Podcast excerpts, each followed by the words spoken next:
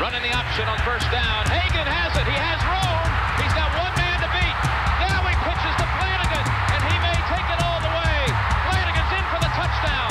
McKinley Wright from the logo. Oh, Got it!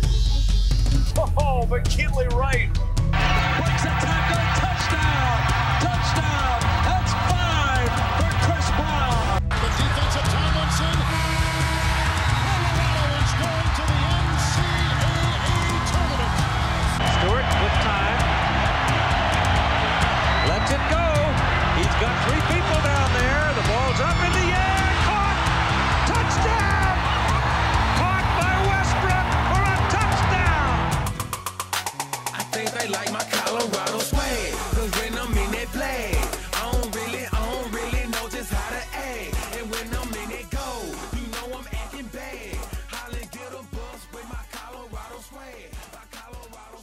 Hey, everybody, welcome in to the BSN Buffs podcast presented by Canyon Bakehouse.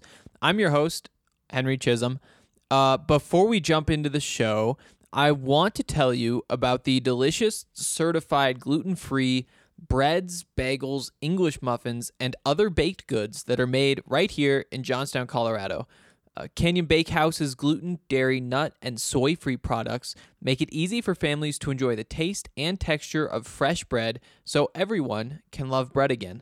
Find them at any major grocery store in the freezer or fresh bread aisle, or purchase online and visit canyonglutenfree.com to grab a coupon. Today, Friday, is our last chance to talk about the Buffs football game against Arizona State at 8 o'clock Saturday night on the Pac 12 network. Uh, the Buffs will be in Tempe, Arizona, and there is a lot to talk about um, in the, over the course of this show about that football game. And uh, I'm excited to get to that. But first, I just want to go over a couple of things that have happened around Buffs athletics. Uh, first of all, yesterday, uh, Colorado's soccer team played Northern Colorado, and the Buffs won, as they should. Uh, they won 4 0, and, you know, it, they, they played a Big Sky Conference team. This is a game they should have won, and they looked as good as they should have doing it. Um, one thing that really surprised me, though, was the way they scored. You know, they scored the four goals, four nothing, and honestly, all of them, the keeper had a chance to save on the the Northern Colorado side, and that's something different than what we are used to seeing watching this Buff soccer team. You know, Taylor Kornieck put two in. The first was off a set piece from f- less than five yards outside the box. Um, just takes it just outside the wall, hits it pretty much dead center in the goal, up by the crossbar, and the keeper can't get up to it. Uh, Taylor's second goal, she gets ahead off of a cross, and it's like a teardrop header into the corner of the goal. So she like puts it up in the air, and it kind of hangs there, and then falls into the top corner.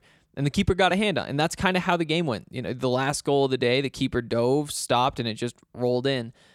And when you see that, it kind of makes you appreciate what uh, JJ Tompkins, the Buffs keeper, has been able to do this season. You know, it's easy to take strong play from a goalie uh, for granted just because you're so used to seeing somebody not make mistakes. And that's that's what JJ does is whenever there's a ball that's kind of coming her way, if it's coming toward her in her area, she's going to stop it. You never have to worry about that. She is so consistent. But then obviously she can make some plus plays to stop stop balls that other keepers can't stop. And you know, that's something that you you kind of have to see a keeper who doesn't do that to to appreciate it. You know, when when you see the Buffs just take a bunch of shots because they know that if they just pepper this keeper, she'll probably make a mistake or two and a couple of those shots will get in. When when you're playing a team with a strong keeper like Colorado, you have to you have to find good chances. You can't just keep putting the ball on net and hoping that one of them slips through. You know, you have to overpass. You have to get a wide open look. And it's just so many more chances for turnovers. And uh, that was just my one take uh, from watching that game yesterday. Again, Buff Soccer, incredible. They're one loss this season. What are they now? Are they seven and one now? I think seven and one now. Uh, maybe six. Seven and one. Let's go seven and one. Um, w- was against the defending national championship or defending national champions on the road at Florida State. It's a tough, tough game to play, and the rest didn't help them. You know, this is a very, very good soccer team. If you haven't had a chance to see them play yet, um, they're actually playing DU, and DU has been getting votes in the poll. Uh, I don't think they did this week, but they're one of those fringe top 25, top 35 teams, somewhere somewhere in that range, and uh, it's going to be a challenge for Colorado to beat this University of Denver team. They're playing at DU, like I said. Games at 7:30 uh, Saturday night, uh, so like a half hour before kickoff of the football game. If you guys want, you could pull the football game up on your phone, go catch that game uh, as well. Have double sports, and if I didn't have so many responsibilities at the football game, that's definitely what I'd be doing. Um, also, that's not the only thing going on with the Buffs this weekend. Uh, the volleyball team is hosting the Colorado Classic, which is actually going on right now while I'm recording this. The first game, UMBC versus Campbell. But uh, the Buffs play Friday night. I guess uh, this will be posted. Maybe you'll get to this part in time to like. I no, you're not gonna make it to this game because of this podcast. Uh, Friday night at seven, the Buffs host Campbell, and then Saturday at noon before the football game, they play UMBC, and uh, then they play Campbell at 7:30 Saturday night. That's another option. You want to go see this super talented young volleyball team that uh I mean, they're a roller coaster, but like a really fun roller coaster, not a roller coaster that's just going to be disappointing at the end of the year because you know that next season they're going to come back and be stronger just because of the returners that they will have that they don't have this year.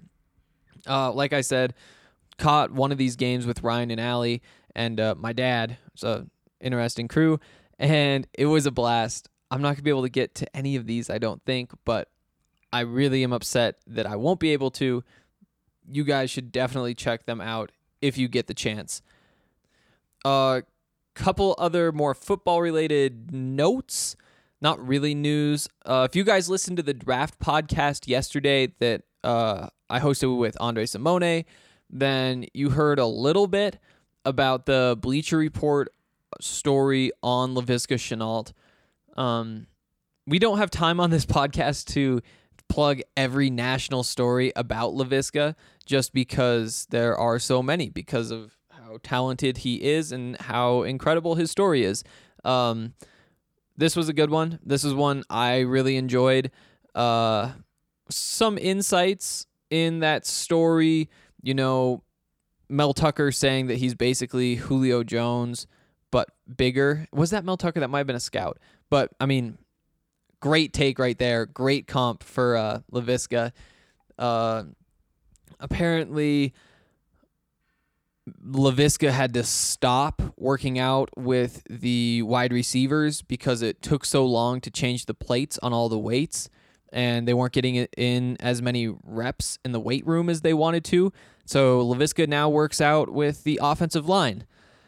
Probably not super surprised to hear that because we all know how big and how strong Laviska is, but I maybe I just missed that, or maybe that's some breaking news from the Bleacher Report story. Uh, impressive stuff, you know. Also in there, I think maybe I think it was Mel who said, you know, he is the fastest player on this football team, and I think we all knew that he was probably top five, you know, somewhere around there. But one of those speedy guys may be able to just like outrun him. We knew that the combination of physicality and uh, speed and size like that that was obviously like in terms of just overall athleticism he had it. But for him to be a receiver lifting with the lineman and also potentially the fastest uh player on the team that's just pretty incredible. And the bleach report story did a good job capturing that. Also had some stuff with uh KD in there because obviously grew up together. Check that out. And the thing that I want to plug outside of BSN more than anything, more than that Bleacher Report story, is the the new episode of Relentless, which is what do you even call it? Almost like a documentary on Buffs football. It's uh it's it's kind of hard knock style, not so much with the interviews, not so much of the practice tape, that kind of stuff, but similar in that it's just trying to give you an inside look into what is going on with the Buffs. I think this is yeah, this is the second episode. The first one kind of talked through camp a little bit. The second one, which dropped last night, Thursday night, I believe, um, they have you know video from Colorado State game, Nebraska game, and the Air Force game. Uh, hearing how Mel Tucker kind of handled all of those various situations that he was thrown into.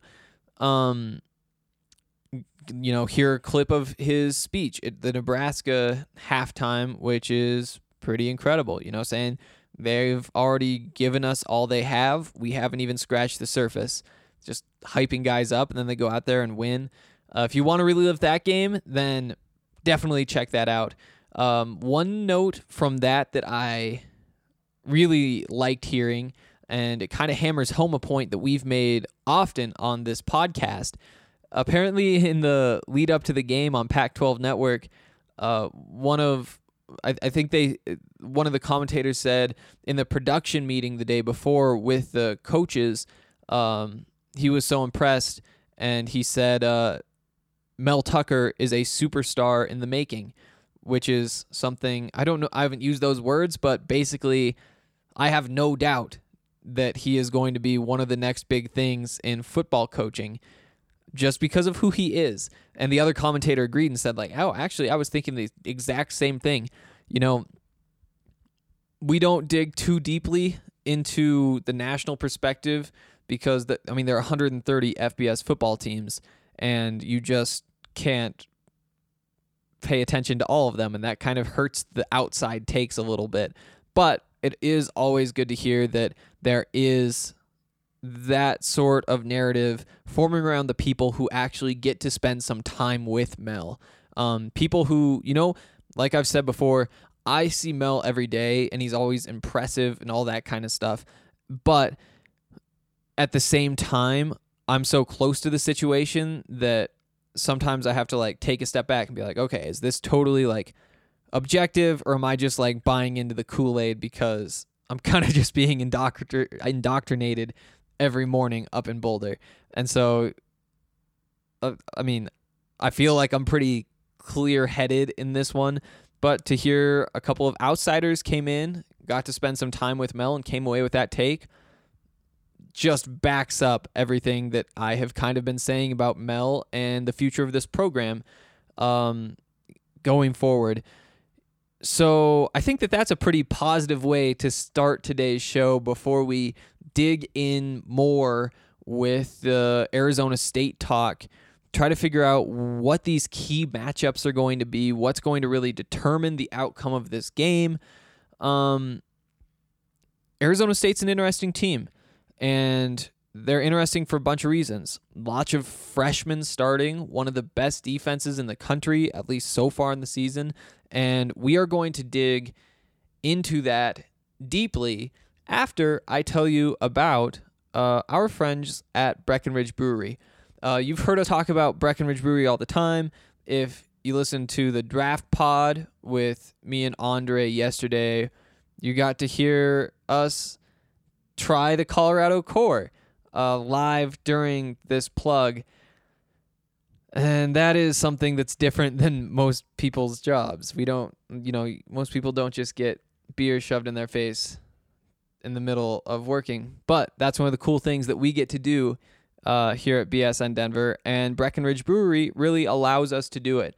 You know, they stock us up, and we really appreciate that because it's incredible beer. You know, I spent four years in college drinking mostly Coors Light. And I, I think I might have had it pretty good drinking Coors Light in college. Um, having this relationship with Breckenridge Brewery has been incredible. So much good beer. I've had a chance to try not all of them, but most of them at this point, and they're all better than the comparable beers that you could buy from other breweries. At least that's my take. You know, I'm not a huge IPA guy, but their IPA is something that I enjoy drinking. Uh, same thing about their vanilla porter, all this kind of stuff. It's it's the best of each kind of beer, which is really impressive to me that they really take the time and make each beer that good when they could kind of phone it in with one or two. Uh, got a chance to tour their facilities and hearing how they talk about, you know, it was right around the launch of the Strawberry Sky, hearing them talk about the effort that goes into making a beer like the Strawberry Sky, getting all of the flavors to line up and, you know, which ones are the strongest, which ones are just like the undertones. How do you get all of the flavors to stop at the same time? And actually, with the Strawberry Sky, they wanted to do something different. They wanted you to not really be able to taste the strawberry, but then just for like a second, after like the rest of the taste die down, just like a half second, there's just a tiny bit of strawberry and it disappears. You know, it's not overbearing and the way they think about that stuff and then use science to actually make the beer, it's super cool. Um, love love working with them. If you guys haven't tried Breckenridge beers yet, go do it. Seriously, uh, you can find them everywhere. You know, here I just walk over to King Supers. Um, I should also Total Bev. I stop by Total Bev a lot on my way back to Denver from Boulder. Uh, not a, a concerning a lot, but just you know when I need to stock up. So much good beer. Check it out, and we appreciate you doing that. All right, time to talk some football. That's what we're here for. Um, one note that I also missed. This isn't a huge one, but we are officially one week away from the first Buffs basketball practice of the season. And that's pretty exciting because they're going to be a great team. Practice starts next Friday, a week from today. And I don't know, just makes you realize that it's kind of getting into fall and then winter. Summer is dying. Um, but there are more important things to talk about right now because tomorrow, Saturday night, the Buffs play Arizona State, the Sun Devils, Herm Edwards' new baby. Um, and to be honest, I don't know what to expect. You know, I've I've watched all the games. I've read a bunch of stories about this Arizona State team and it's it's tough to pin down what exactly this team is th- at this point in the season. Um w- what's what you have to start with, and we've we've talked about these two guys a little bit before, and so we aren't going to do too much talking about them specifically, but they're starting the true freshman quarterback, Jayden Daniels, and he's looked good. You know, he's a dual threat guy, number five. He uh he's fast. He seems like he has a good arm. He isn't making too many bad decisions, which is a, a surprise for a quarterback as young as he is, you'd expect him to be making some mistakes. And, uh, you know, the future is bright for him. The question, though, is what is he right now? And I'm I'm honestly more interested in what he will be at the end of this season. You know, how how many jumps can he take between now and the end of November? But that doesn't matter too much to the Buffs. What matters is what he is um, as of Saturday night. Here's what you need to know Jayden Daniels has not thrown an interception through three games this season, uh, three wins this season, more importantly. Uh, Arizona State's 3 and 0. They've looked really good at times.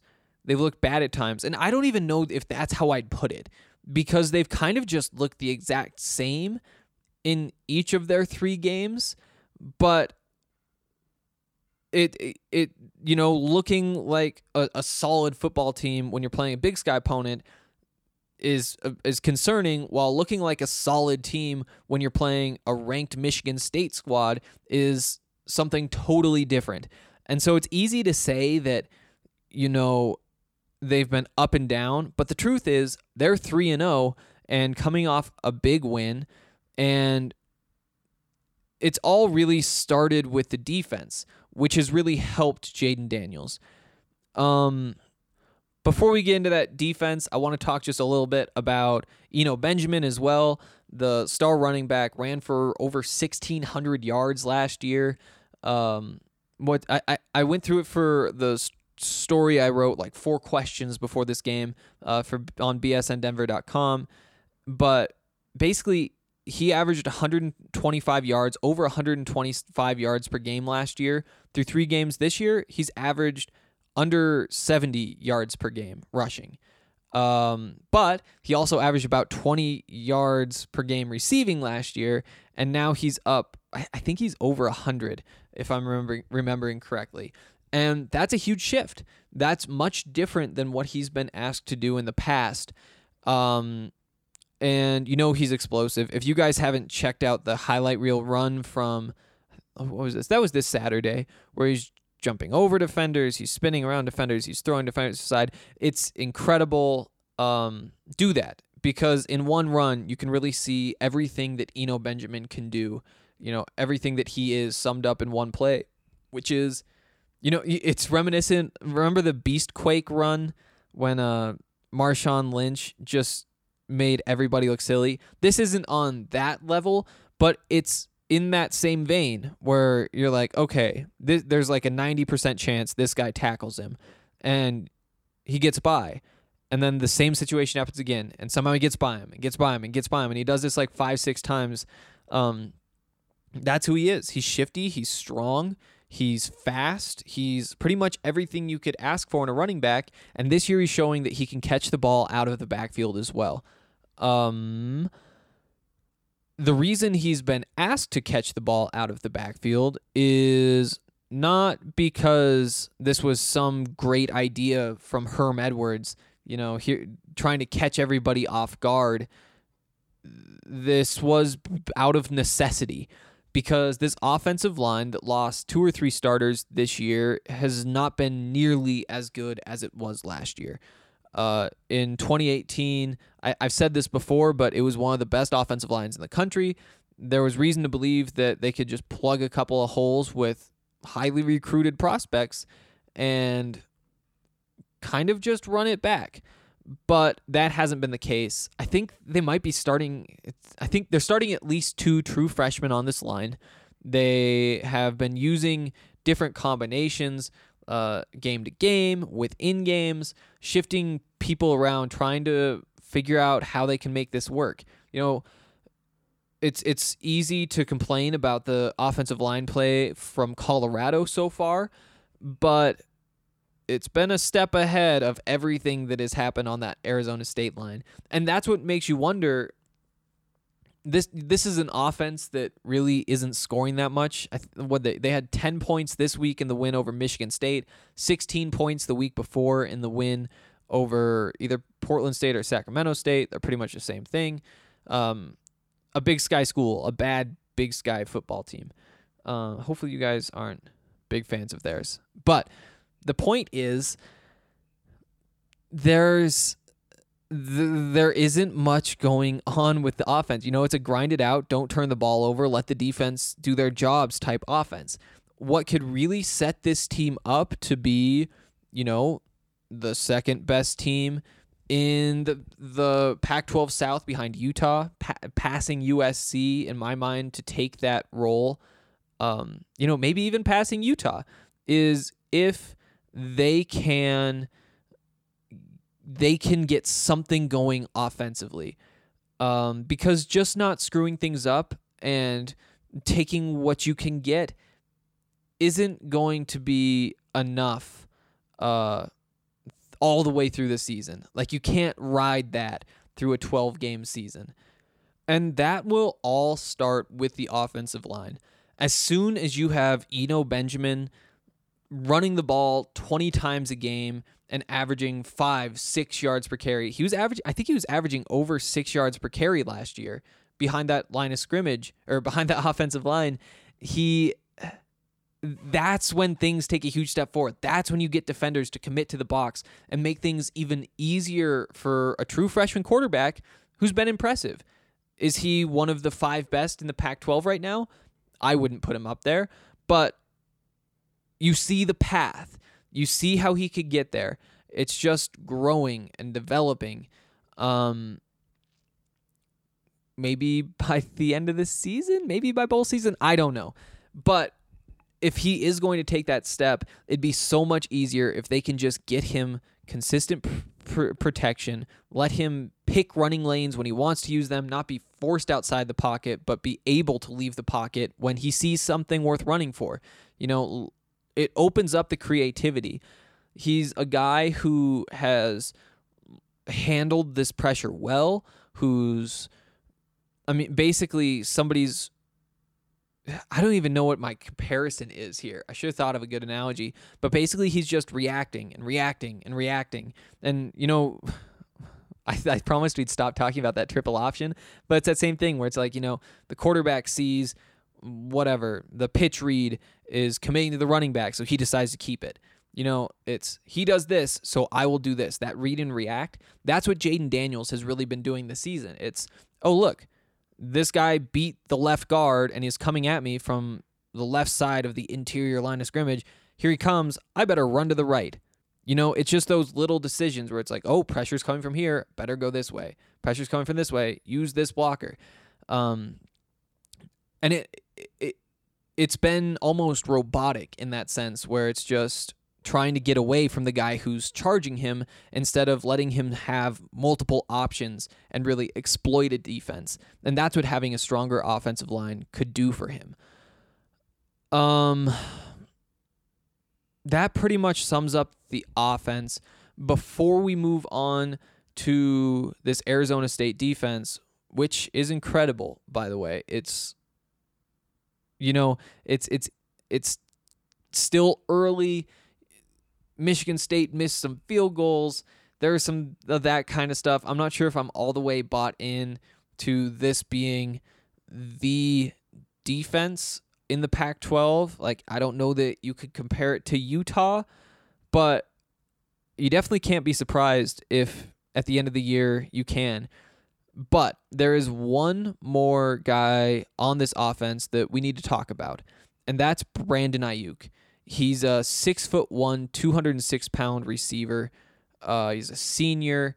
He, you know, he was new there last year from the JUCO level, and so far this year he's really been the guy. He's he's been who uh, uh, Jayden Daniels feels most comfortable targeting, which makes sense. You know, that's what you expect from a young quarterback. You know, they they have a tendency to rely on those big receivers. You can think back to I don't know Dak Prescott having Dez Bryant early on. That really helped him, and Dez had one of his best years uh, when uh, Dak was a rookie. Uh, Tim Tebow having Demaryius Thomas. It's these big receivers that make things easy for quarterbacks, and that's kind of been what Brandon Aiyuk has served as for uh, Jayden Daniels this season. Um, the numbers aren't huge. I think he's averaging four catches. I think four, uh, five, five catches in the or four catches in the first game, four in the second, five in the third. Um, over 300 total receiving yards, a touchdown. He's he's the guy at receiver. Uh, behind him there are a couple of options, but they kind of just rotate through. None of them has turned into that true number two threat. You know, I mean, uh, like I was saying, over 300 yards for Aiyuk. Um, I think I accidentally said over 100 yards per game for Benjamin receiving. Not true. Not true at all. Uh, he has over 100 receiving yards this year already after having fewer than 300. I think it was like 260 or something last year. So he's just on an incredible pace compared to what he was before. Not per game. That would be absurd. But uh, behind those two, no other receiver through three games has 100 receiving yards for Arizona State, which is a problem for them for sure. And part of the reason why they haven't been able to put up points. You know, they had 30 in week one against Kent State, I think 16 in week two uh, against Portland State, Sacramento State. Again, does not matter. They are the same wearing green, big sky, bad football team, states that aren't states. Um, and then 10 points against Michigan State this week. At some point, you have to think this offense will get it figured out because they do have the talented quarterback and they have the talented running back. Buffs fans just have to hope that it isn't this week. You know, the Buffs have had an issue giving up big plays, and that could continue. That could definitely continue. You know, Mel Tucker's frustrated. Uh, these coaches are frustrated. They're trying to find a way to limit those. Um, it's just might take some time because there are still times when guys don't know exactly what they're supposed to be doing. And it isn't that they're confused and not asking, at least I, I haven't heard that. It's just that there's a lot of complexities in the scheme and they think that their job is one thing when their job is actually another. Um, at some point, you have to think that that will change. You know, Mel Tucker's run this defense in plenty of other places with no issues. Um, at least eventually, in the long term, no issues. And there's no reason to think that these kids at Colorado are not capable of picking up on what their jobs are. The question is just whether they figure it out this week or next week or for the bowl game or next season when you have people coming back with a year of experience in the scheme, teaching the younger guys. You know, we just don't know. Um, this week would be a good one though because this offense has shown that it can't consistently produce. You know, Eno Benjamin. I think I think that the I was talking about the Beast Quake like run. That was actually a reception, I believe. Uh 70 yards maybe? Something like that. But you don't give those up to this team they aren't going to push down the field. You know that's not who they are. Um, or at least not who they've proven to be so far. Limiting those big plays will stop this offense. And I'm comfortable in saying that. You know, there's a chance that this new combination of the offensive linemen, if they even keep the same one they finished last week with, will be ready to step up and hold back a front seven that hasn't been too impressive from Colorado. I doubt it. I really doubt that this is the week for that. And I kind of doubt it's the week that the Buffs stop giving up big plays either, which is why I'm kind of leaning toward Arizona State still to win this game. But uh yeah, I think that that's kind of what you need to know going into this matchup about this Arizona State offense. And we haven't really dug into matchups with this Buffs defense, but I'm just assuming that you know the Buffs defense at this point. You've seen what they are. Uh, solid. They have decent corners, decent safeties, decent linebackers, decent defensive line. Like ac- across the board, I it's it's tough for me to say that they really have a strength or weakness on this team. You know, you know, guys you thought would be huge for them uh, Nate Landman, Mustafa Johnson, probably the two two guys who you probably circled as these are the big pluses. You know, Nate hasn't looked quite like himself last year. This will be a good chance for him this year to or this week to kind of change that narrative. Uh, getting through this defense or offensive line, getting some tackles for a loss, just pumping up those numbers because he put up incredible numbers last year, and I do think I mean he definitely has that in him again. It's just getting back into that rhythm. Mustafa Johnson, obviously three sacks uh, in the second half and overtime. Yeah, second half and overtime of the Nebraska game really put him on the map. It's a little quiet outside of that.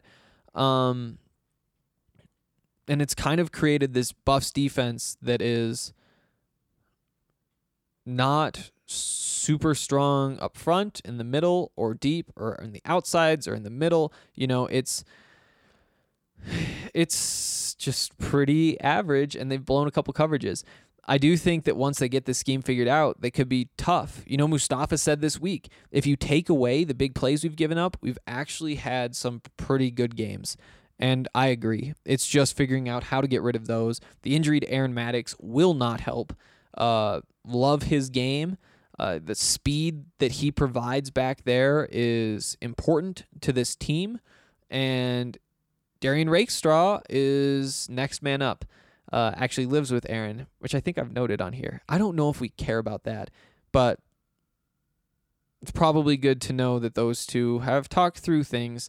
Um, yeah, that's uh those are kind of the question marks, and it's tough to say that there's any one matchup that will determine how this offense does because I mean, offensive line versus defensive line would be easy.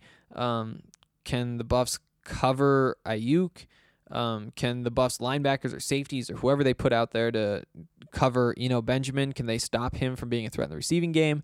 Uh, they're gonna have Davion Taylor maybe mirror uh, Jayden Daniels. Don't let him get loose.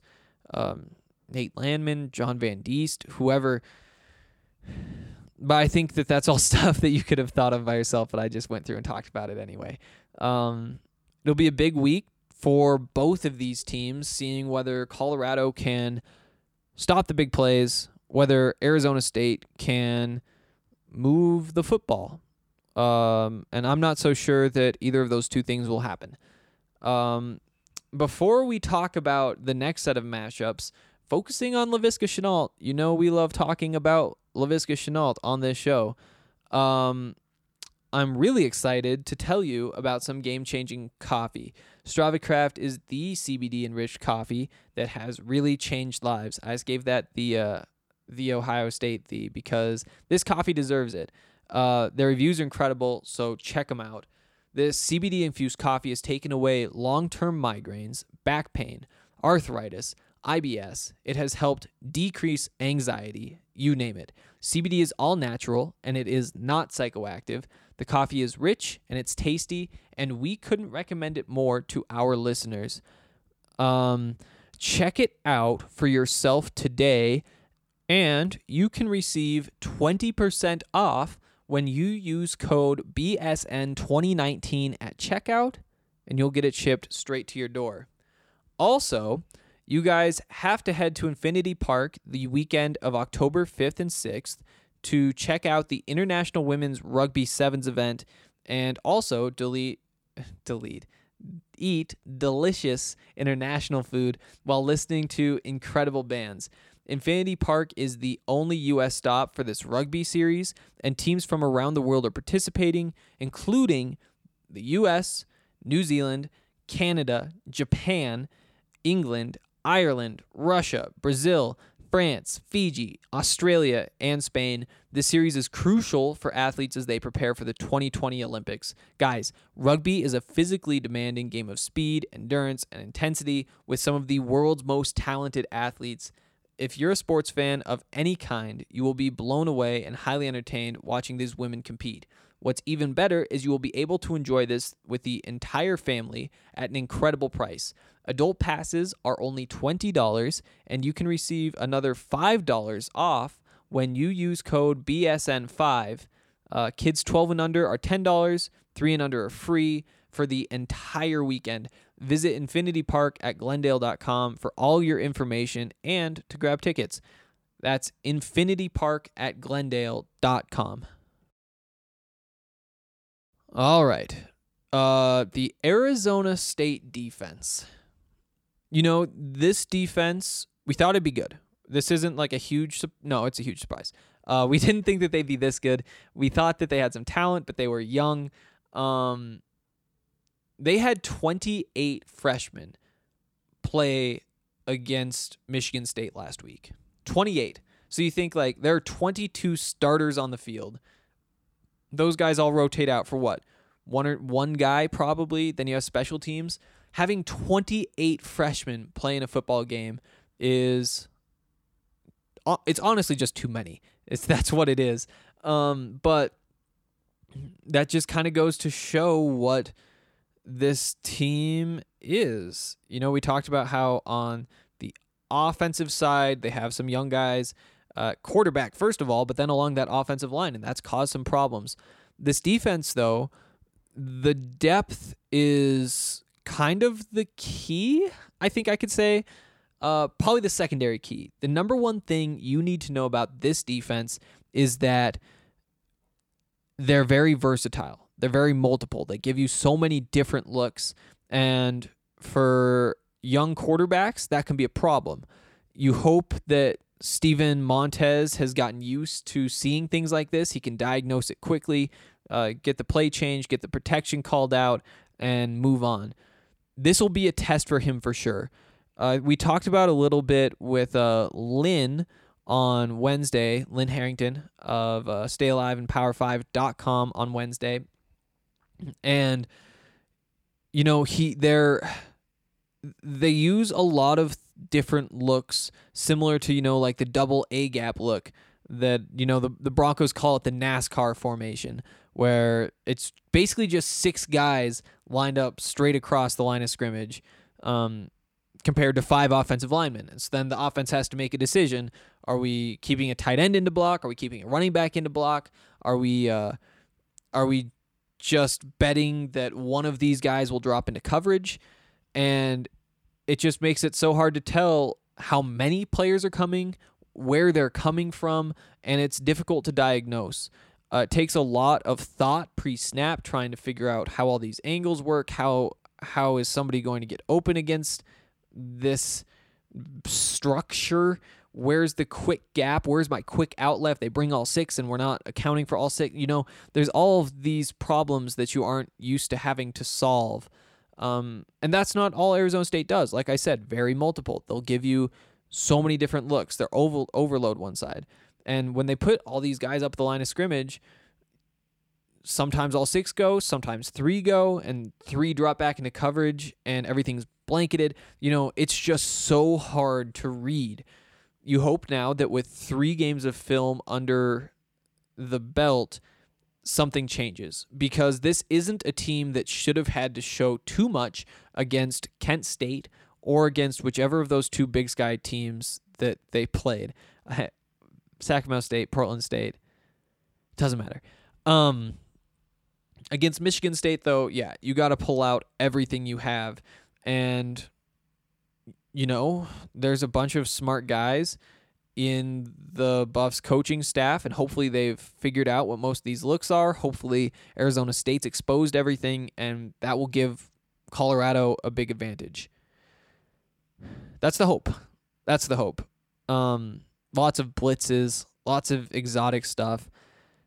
I didn't dig too deeply into this one like I did the triple option, just because I don't think we could I, I don't think any of us could really handle another week of that kind of football concept talk. We need a little break. We'll we'll get back to that here sometime soon, just because it is interesting stuff. But you know, for all the stuff that Air Force does creatively, offensively, Arizona State does similar stuff defensively, and that's what you need to know going into this game. You know, we're that's not all we're going to say, but that is what it all kind of builds off of. They rotate guys into all these different spots. They all have different strengths, different weaknesses. When you're playing this many players, it's tough to keep track of who does what well. You know, in in the NFL when you don't rotate too deep, you have you know, your number one corner is your number one corner, your number two corner is your number two corner. If either of them doesn't play 95% of the snaps, one of them probably twisted an ankle or something. That's just the way the NFL game works. And so you know, number one corner, he's fast, he's not strong. Boom. How do you take advantage of that? And that's what you know every time you look out there and see which receiver he's lined up on. You say, okay, I know the report on this guy. When you have five different guys rotating in at safety, there's a lot to keep in your head. And at some point you just say like we can't we can't think through all of this. We just need to play football, you know? It's a it's a challenge. It's a challenge. They're very multiple not only in their formations but in who they put on the field. They uh they do have some stars though. And now I want to tell you about a few a few names to know on this defense going into this game Saturday. Let's start with the sophomore linebacker, uh, Darien Butler. He played a lot as a true freshman last year. He's a he's he's a strong kid. You know that's that's what he is known for. He's a run stuffer. He uh, may not be the strongest in uh, coverage, but he's he's a great tackler. You know, He's only five foot eleven, but he's two hundred and forty pounds. He's part of a trio of linebackers actually coming back. All three starters from last year, um, and all three are sophomores, true sophomores. They were all on the squad last year as, uh, maybe not. I, I think one of them actually is a redshirt, but uh, you know, Darien Butler, seventy tackles, uh, sack, seven tackles for loss. That's his game.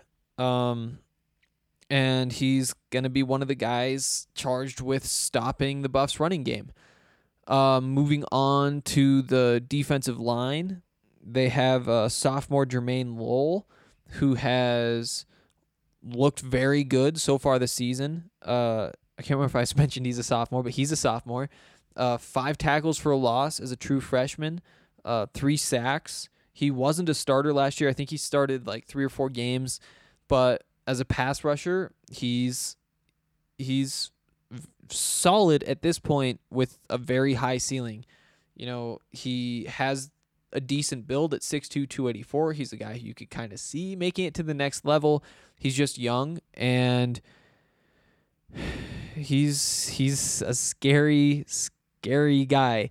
Um and then really what makes this defense so strong is that they have players at all three levels.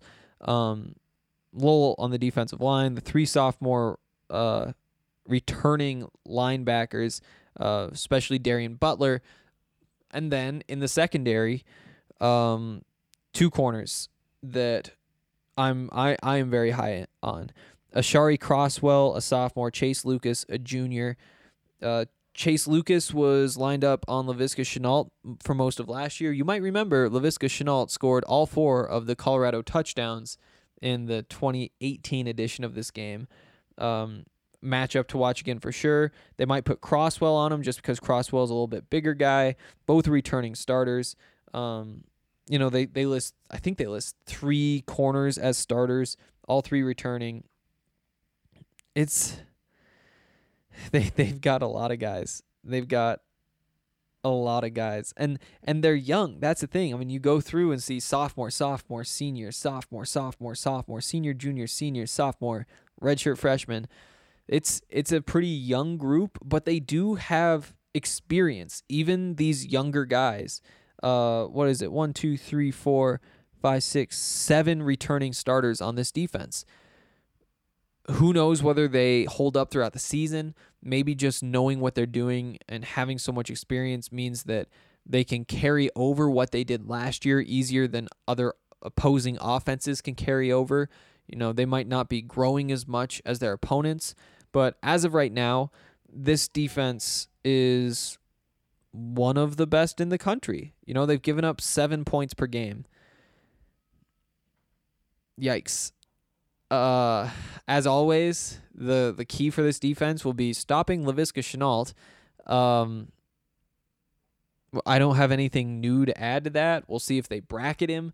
We'll see if they trust one of these guys in single coverage. Maybe have the safety cheat a little bit that way. Who knows? I mean, there are, we've seen most teams try to just take Lavisca out and play the rest of the team straight up, and they've had some success. You know, the the Buffs offense has been slow to start. The the Arizona State defense actually hasn't given up any points in the first half, so that's not a great combination for the Buffaloes. Got to see it play out on the field though. Um, talented defense from top to bottom.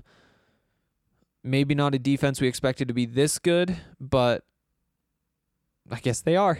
So I th- I think that that's everything that we really need to cover when talking about this Colorado Arizona State game that'll be on at 8 p.m. Mountain Time, 7 p.m. in Arizona, uh, Saturday night on the Pac-12 network. Oh, I do think we had a comment on yesterday's show before we get out of here. Um, like I said, also be paying attention to the other sports that are playing in Colorado. You know, we have this off weekend, real off weekend. We haven't talked about the bye week at all. I guess we can do that during the bye week. But but this would be a huge win. You know, being able to go into that bye week 3 and 1, have half the wins you need to uh, earn bowl eligibility just makes you so much more confident than going into that week two and two with a tough schedule. Uh, looking ahead, you know they have Arizona at home, definitely a winnable game, a game that I, as of right now, would like to say uh, Colorado will win. But then they're on the road at Oregon, at Washington State, two tough games. Home against USC on a Friday night game. It's gonna be it's gonna be tough to beat this USC team. You thought after uh, JT Daniels went down, they might roll over. That hasn't been the case. At UCLA, a game they should win. Home against Stanford, you don't really know. I, I still don't have a good read on the Stanford team. Um, bye week, home against Washington, at Utah. You know, you see those Arizona games and the so say Arizona, UCLA, those are games the Buffs should win. That puts them at five wins if they can uh, pull this one out against Arizona State, and then they need to pull an upset. Oregon, Washington State, USC, Stanford, Washington, Utah. They'll have opportunities, but it isn't an easy path game against Arizona State, they've looked like one of the three best teams in the South, but still early. It's a young team. Buffs have a lot of talent as well. So we'll see what that looks like. A comment from Elrod on the last show. He said, I enjoyed this podcast with Lynn. A little shaky at first, but once he got comfortable, I liked a lot of his Pac 12 takes. Looking forward to future weekly episodes and glad I discovered the Stay Alive and Power 5 site. Great college football content. I'm glad you enjoyed hearing from Lynn. Definitely going to try to get him on at some point. You know, I met him at the Buffs Media Day. We were just like standing around, got to talking. Um, it's impressive stuff. Like I said yesterday, or I, that wasn't yesterday. Draft pod was yesterday. Wednesday. Uh, he works hard. He works really hard. You know, I, I wonder how many miles he puts on that car, how many airline miles he racks up. Because, I mean, it's not like he just drove out here for Colorado Media Day. He's going up to Penn State, going all around the country to all these different media days. Um, it's impressive stuff, and and he knows what to do with the information he gets. Definitely check out Stay Alive and Power5.com. Definitely want to have Lynn on again at some point. You know, I met him at Pac or not Pac 12 Buffs Media Day. Wanted to get him on the show. We talked a little bit. Schedules got busy. Then ran to him again at the Nebraska game. Figured we had to make something happen, and both of us were really busy. But we just said like, "Hey, Arizona State week. Let's figure something out then." Because who better to talk to about the Pac-12 conference? Glad you enjoyed it. We'll have him back on soon. Um, I'll be back sometime this weekend with a post-game pod. Really hate these late night starts. They make it tough to get all of my work done. Um, writing stories, recording the podcast, but it will be up. Uh, Sunday, we will be going to Ice House to watch the Broncos Packers game at 11 a.m. Ice House, uh, downtown Denver. If you guys are looking for somewhere to watch the Bronco game or maybe vent or hype up the buffs, depending on how this weekend goes, come on down. We'll talk some buffs, talk some Broncos too. I, you know, maybe they'll be worth talking about tomorrow. Who knows? Um, should be a blast. I know. I think Arcade will be there. I think Zach Stevens might be there. I think Mace is the only one traveling to the game from that crew. I really shouldn't just speculate here.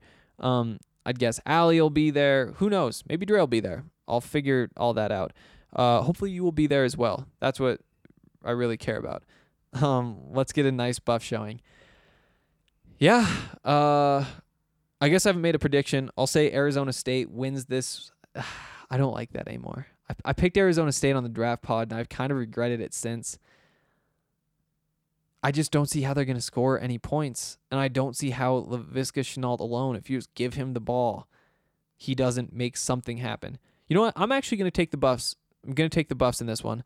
Call it call it 14-13, an ugly football game, Mel Tucker type of football game. You know, they're going to come back from the defeat against Air Force when they kind of looked a little shaky and button things down, be physical, be fast, make good decisions, limit the big plays and you know, this is going to be one of these iconic Mel Tucker games at Colorado. Um, because he will have his team ready to bounce back from this loss, and things are not going to just break their way. They're going to have to grind and and outfight the other team because that's what Arizona State wants to do. And that's not something that Colorado has really been challenged to do. Even when they beat Nebraska, who's typically that kind of team, they beat them with some flash and some speed, you know, this kind of stuff. This is just going to be a big physical football game. Look for Jaren Mangum to have a big day. Look for Laviska Shenault to have a big day. Um, and look for Nate Landman to break out of his slump. Look for him to get a couple of tackles behind the line of scrimmage um, and some drives. That's how I'm going to say it. Watch for him and Davion Taylor. He's going to be my other one. Uh, watch for those two to end some drives for Arizona State. Um, yeah. Hopefully that's how it goes. I can definitely see it going that way. I could see it going another way, but this feels right to me. So I'm going to go with it. Uh, what I say 14 13 Colorado, another tight one. And this time the Buffs pull it out going into the bye week. Uh, as always, thanks for riding with me. If you have any comments you want to leave, uh, I'll read them on Monday's show and uh, leave them on the body or in the comment, not on the body of the post. How'd you even do that? The comment section of the post on bsndenver.com. Uh, you can only leave the comments if you're a subscriber, so also subscribe. Um, I haven't asked you guys to give us five stars on iTunes recently. I try to only do that when I have good content to give you. And today felt like a pretty good show, a very important show for bus fans who want to know what they're doing. Uh, drop us a review or something. Really appreciate that stuff. helps us grow this community that started to take off a little bit. And I feel good about it. And I feel good about your buffs too. So let's keep this going. And there's some big stuff happening at BSN next week that I'm excited to share with you. Uh, that is it for today. Um, oh, I'm gonna plug one more thing. There's that young alumni thing that the Buffs do. If you're interested in that, I think it's something like $50 a year, half off the normal rate. If you're 22 to 30, don't even have to be an alumni of the school. Uh, you can help support Ralphie and get access to some other cool things, I believe. And the phone number and email address of the contact for that will be in the body of this post as well. Also posted in the description of this podcast on iTunes or Spotify or wherever you listen. And say Silver Buff and Ben Bechter sent you because they, I don't really know why, but because they said that they would appreciate if I said that. Uh, support them, they support us. Uh, we want to support you too. Uh, again, thanks for riding with me. Be back this weekend. Uh, bye, guys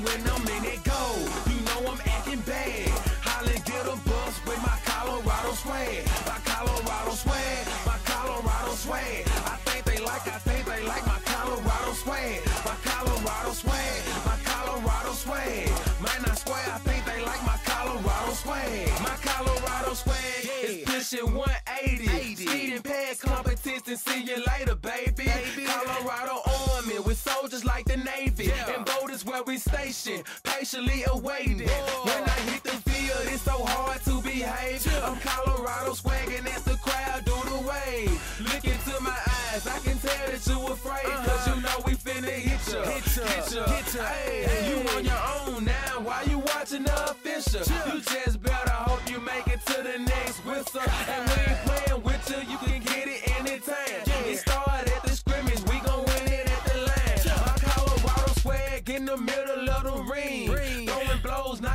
down team after I team. They like my Colorado swag, cause when I'm in that play, I don't really, I don't really know just how to act. And when I'm in that goal, you know I'm acting bad. Holland get a bus with my Colorado swag. My Colorado swag, my Colorado swag. I think they like, I think they like my Colorado swag. My Colorado swag, my Colorado swag. Man, I swear, I think they like my Colorado swag. Have you ever seen around? Nothing Boulder, Colorado. Buffalo is what I am. All the teams come and follow.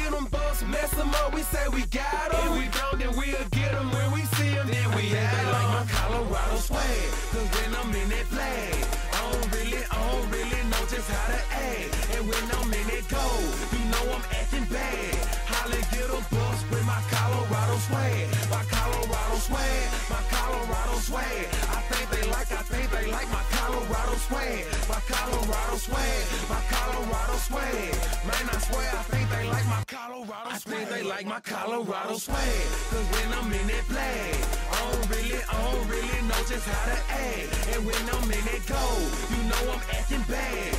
Holly get a bus with my Colorado swag, my Colorado swag, my Colorado swag. I think they like, I think they like my Colorado swag, my Colorado swag, my Colorado swag. Man, I swear, I think they like my Colorado swag.